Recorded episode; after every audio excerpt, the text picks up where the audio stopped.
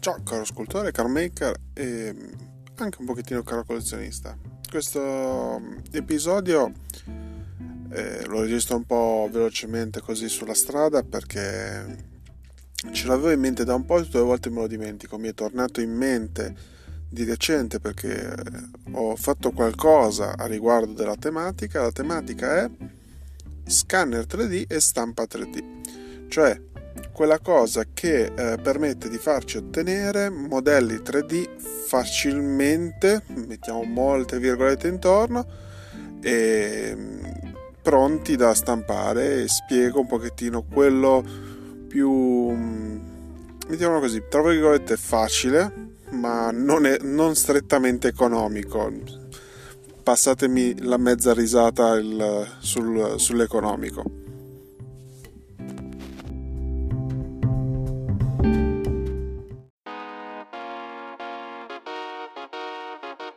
Ciao e ben trovato in questo nuovo episodio di The Pixels Chips. Io sono Matteo Sgherri e sono qui per parlarti del mio progetto di giocattoli art toy, scultura digitale, stampa 3D e tutto quello che ci gira intorno.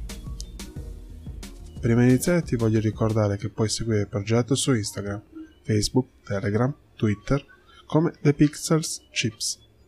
Il sito invece in crescita su WordPress è il seguente thepixelchips.com www.home.blog dove è possibile leggere alcuni appunti, notizie e vedere rendering e foto di giocattoli. Detto questo, iniziamo.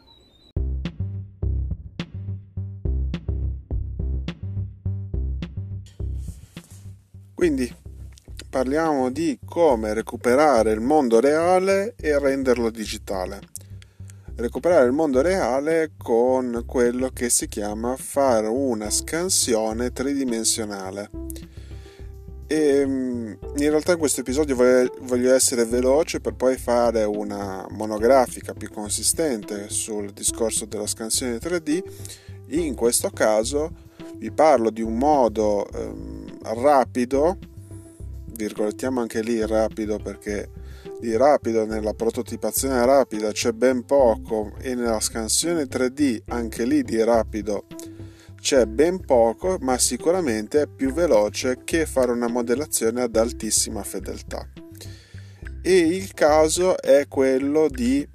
ehm, abbracciare per un attimo quello che sono filosofie di prodotti, mettiamola così, quindi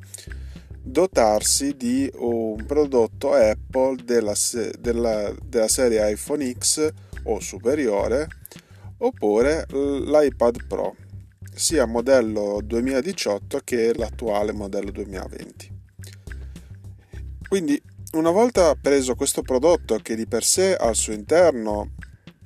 c'è un sensore che si chiama eh, quello per il Face ID quindi il riconoscimento facciale che altri non è l'investimento fatto da Apple su quello che era la mm, Prime Sense, se non ricordo male, l'azienda che produceva il sensore del Kinect originale. Non so, una delle mosse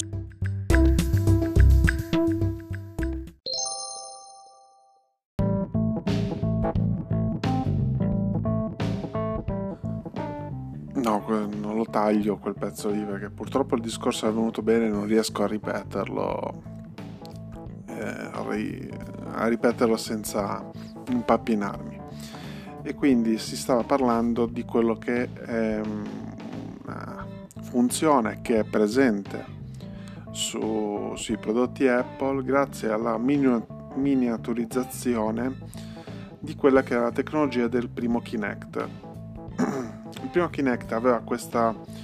eh, serie di sensori che permettevano la proiezione di punti e quindi la generazione anche di voxel uh, come risultato uh, in tre dimensioni e la lettura di questi con una mesh uh, di una certa qualità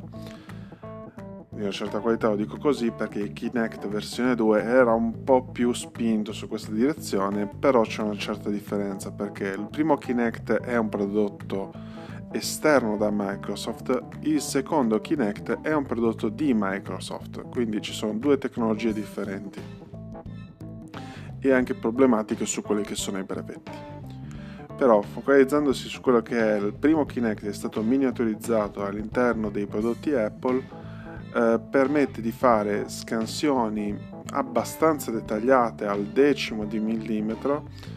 eh, mantenendo una certa mano ferma e una distanza abbastanza ravvicinata. Eh, dall'altra parte può fare eh, scansioni 3D mh, mm, non diciamo grossolane però abbastanza utilizzabili eh, con un dettaglio di un millimetro fino a qualche centimetro quindi in realtà il discorso abbozzato è perché se volete ottenere un'altissima fedeltà comunque non stiamo parlando del prodotto, eh, del prodotto in questione, cioè il pacchetto sensori di Apple montati sui dispositivi. E, ehm, chi è però che permette di utilizzare questa tecnologia? Non è Apple, ok? Eh, bisogna basarsi su quelle che sono applicazioni di terze parti. Ce ne sono diverse. Eh, in questo momento qua diciamo che ce n'è una che è focalizzata su una ricostruzione facciale e in questo momento è data più di voga più interessante per quelle che sono le applicazioni in tema Covid-19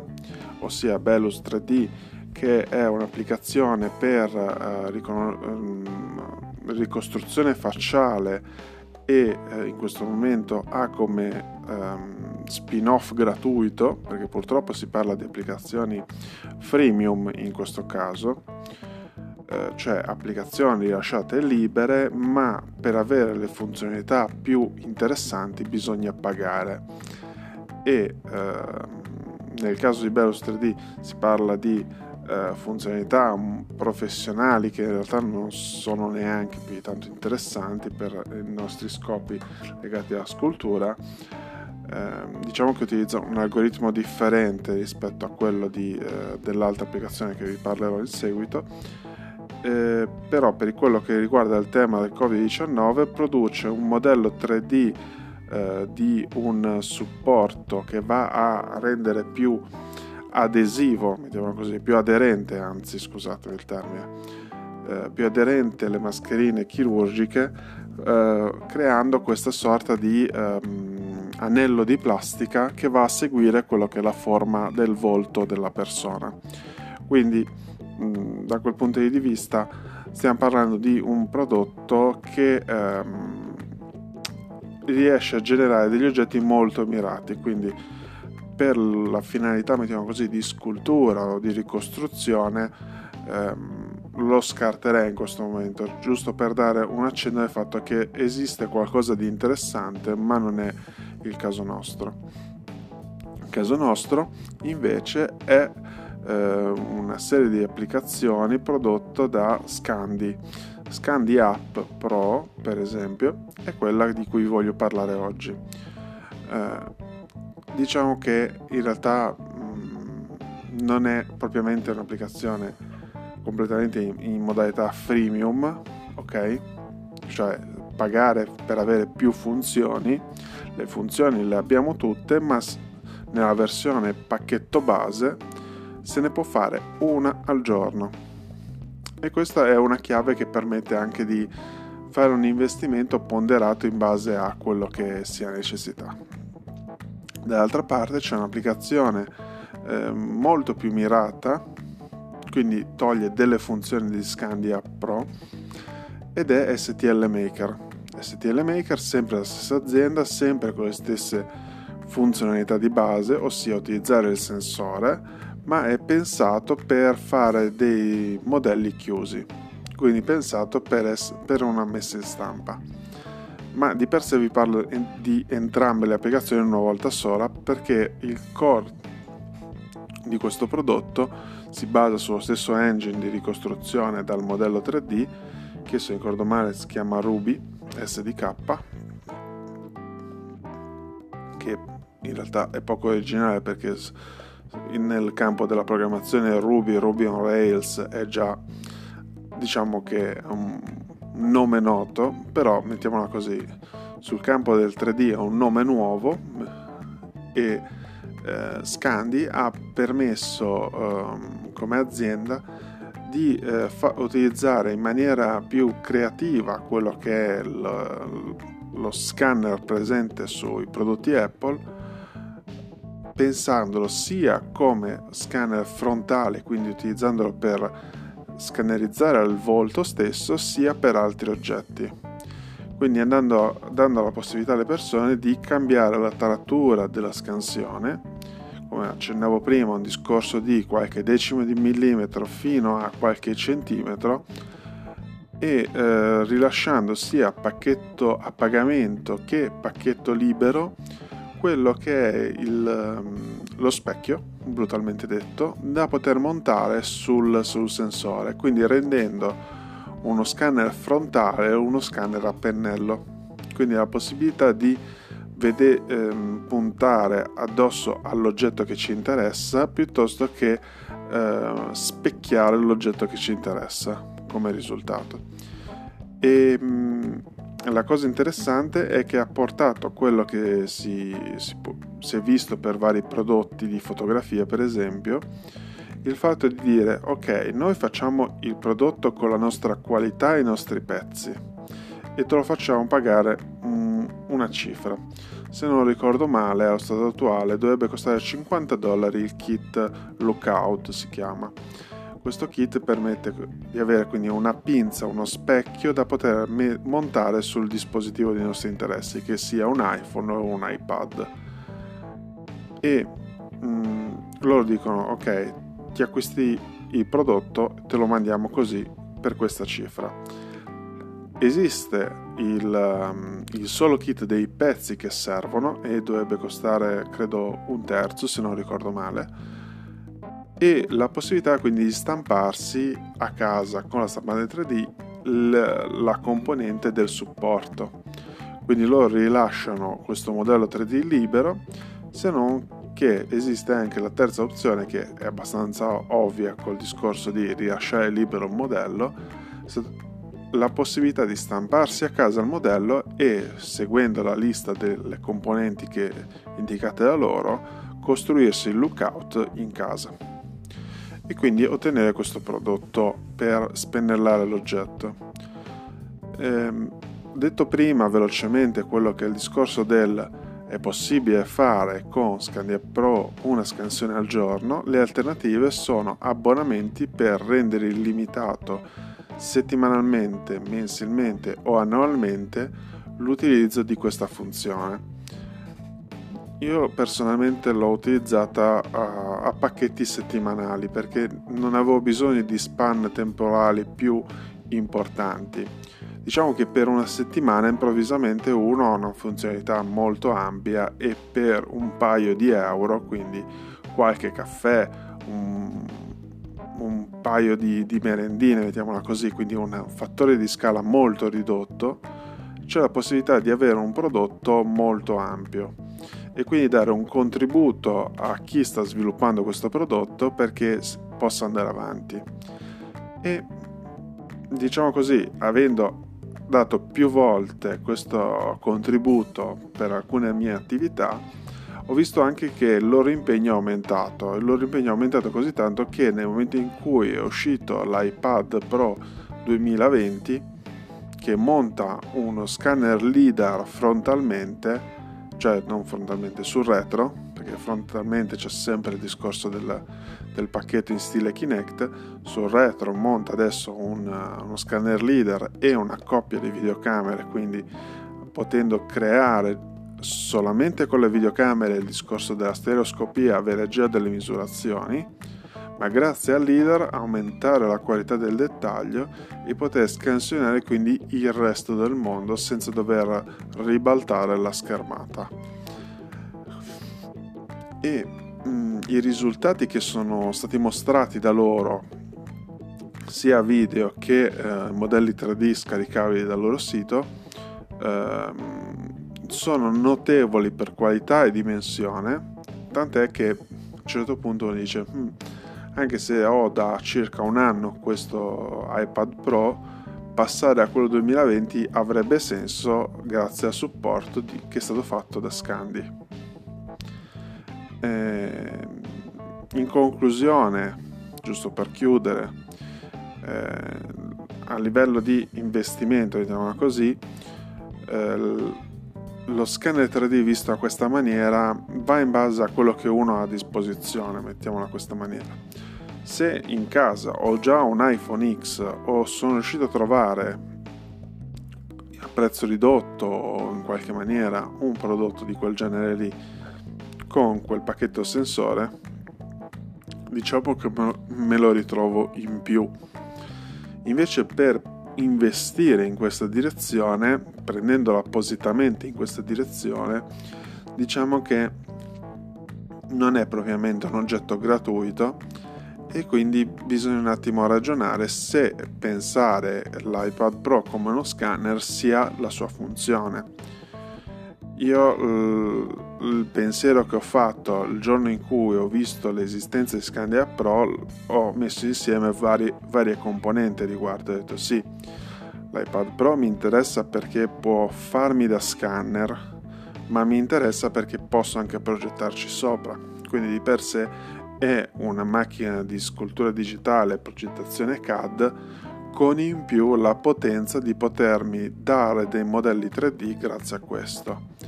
però si parla di un investimento consistente perché se tenessi conto che eh, ho già un portatile di mio eh, sarebbe un pochettino fuori luogo da un certo punto di vista. Però mettendo insieme il fatto che non mi posso portare il portatile ovunque quindi alleggerendomi di un carico l'iPad con quella funzione è stato motivato alla fine Invece per chi parte dal fatto di non avere una macchina portatile, ok? L'investimento in quella direzione ha un senso contro il fatto che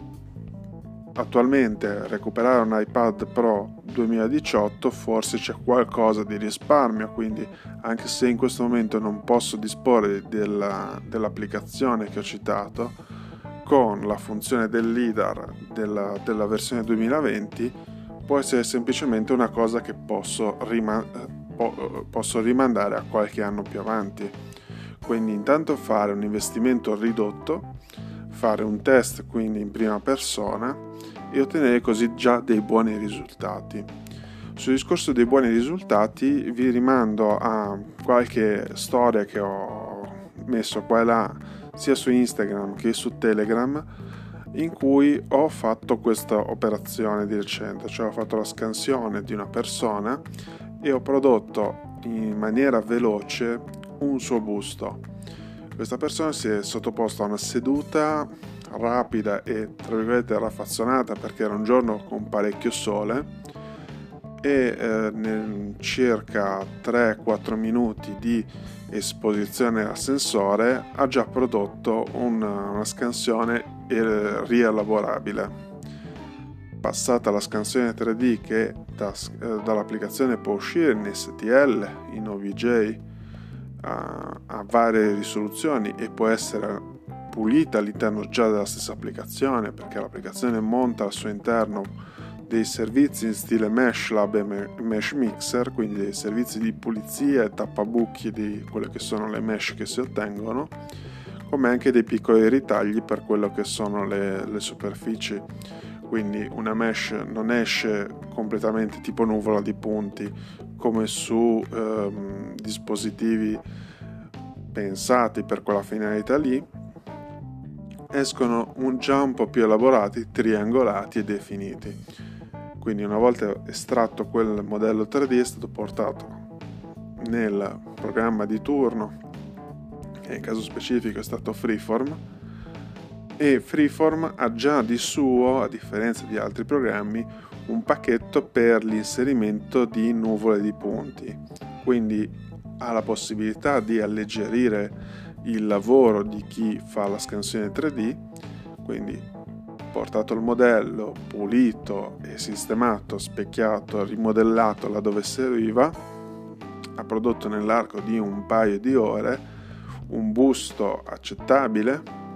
su cui in realtà si potrebbe ancora fare del lavoro di affinamento del modello avendo molti più dati.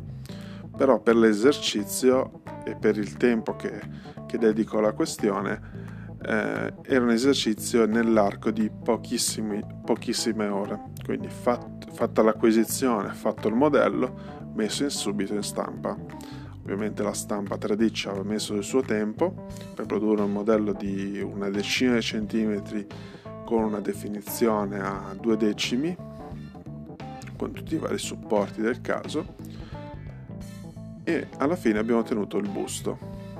Questo pensiero qua lo riporto anche per quello che sono uh, applicazioni che ho fatto dello stesso genere per quelle che sono riparazioni. Per esempio ho riprodotto il piede di un T-Rex della Playmobil che era mancante, oppure quello che è stata una ricostruzione di una scultura partendo da un calco, quindi c'era la, il suo modello che è stato portato e passato alla scansione e con questo genere di passaggi è stato possibile ottenere qualcosa di utilizzabile. Quindi ci sono tante cose che in conclusione la, la, l'applicazione e il connubio tra hardware e software possono venire con, uh, in aiuto a quello che sono sia da parte dello scultore che il maker. E che dire di altro in questo momento? La, la faccenda è ancora ampia perché avendo cambiato l'hardware di Apple eh, si sono già aperte discre- tante discrete porte. Dall'altra parte ci sono quelli di Scandi Up che hanno rilasciato loro, la loro SDK per farci altro. E quindi il, il futuro è molto più aperto di quello che sembra e la possibilità di ehm, utilizzare qualcosa di portabile contro quello che era il sensore Kinect all'inizio direi che è un'evoluzione che nell'arco di dieci anni eh, può sconvolgere ogni, ogni cosa nel campo del 3D.